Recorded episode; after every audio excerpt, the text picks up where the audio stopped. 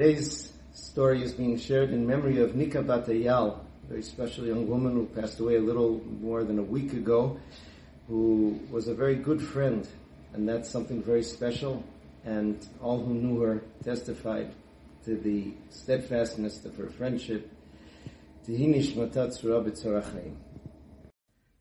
Welcome back to Medrash Umaisa, sharing a story for this week's Parsha, Parshas Maseh, in Eretz Yisrael, which in Chutz is Matos Maseh. So we meet up once again this week.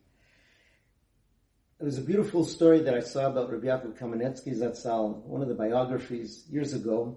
It was a story about a friend of his who had learned with him in the Slobodka Yeshiva in Europe and also managed to make his way to America. This friend was a Rav in Connecticut and unfortunately his wife passed away.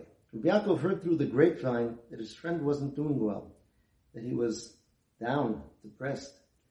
Rabbi Yaakov packed a suitcase, traveled to Connecticut, showed up on his friend's doorstep, and he said, I'm sorry for coming so suddenly. I was under a lot of pressure in New York. I needed to get away someplace quiet where I could just have time to be with a good friend and talk.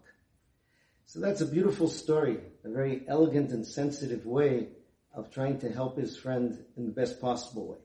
The reason it came to my mind this week is because it so beautifully illustrates a peirush on this week's parsha from the Pnei Menachem, the previous Ger Rebbe, Pinchas Menachem Alter Zatzal. He brings from Maseches Makos that Talmid Shagola, if a Talmid had to go into exile to an Ir Miklat, Megalin Rabo Imo, that his Rebbe has to go into Golas together with his Talmid.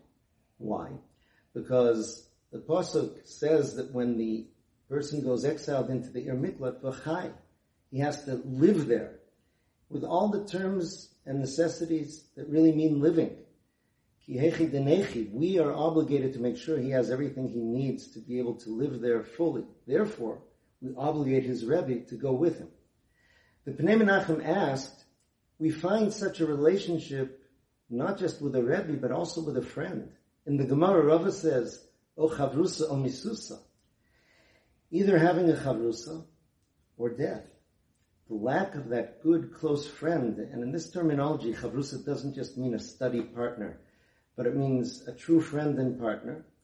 If you don't have that, you're also missing out a major aspect of life. Why, asked the Pnei Menachem, don't we obligate the person's friend to go into Golis and join his friend who killed accidentally and has to go into the Ir Miklat? Answers the Pnei Menachem. If the friend has to be commanded to go to join his friend in that situation and help him when he got sent into exile, that's not a true friend. He says, if that's the only reason that friend is coming, this person who went into exile has to find a different friend. A true friend will know and want to come of his own volition to be with his friend in a time of trouble. These weeks, the Bein HaMitzarim, are, so to speak, a time of trouble for all of us. All of us are in Golas. And therefore, we all have to be friends for each other. Not simply to look at what we have to do to our fellow man as an obligation, but to proactively see what we can do to raise the spirits of each other during the Golas that we've been going through. And hopefully, if we do that, we'll reverse the damage of Sinas Chinom that existed in the second Beis Hamikdash times and with the Ava and Achva and Shalom Reus that we will build, we'll be zochet to see the Beis Hamikdash rebuilt Bimherav Yameinu. Everyone have a wonderful Shabbos. Kol Tov.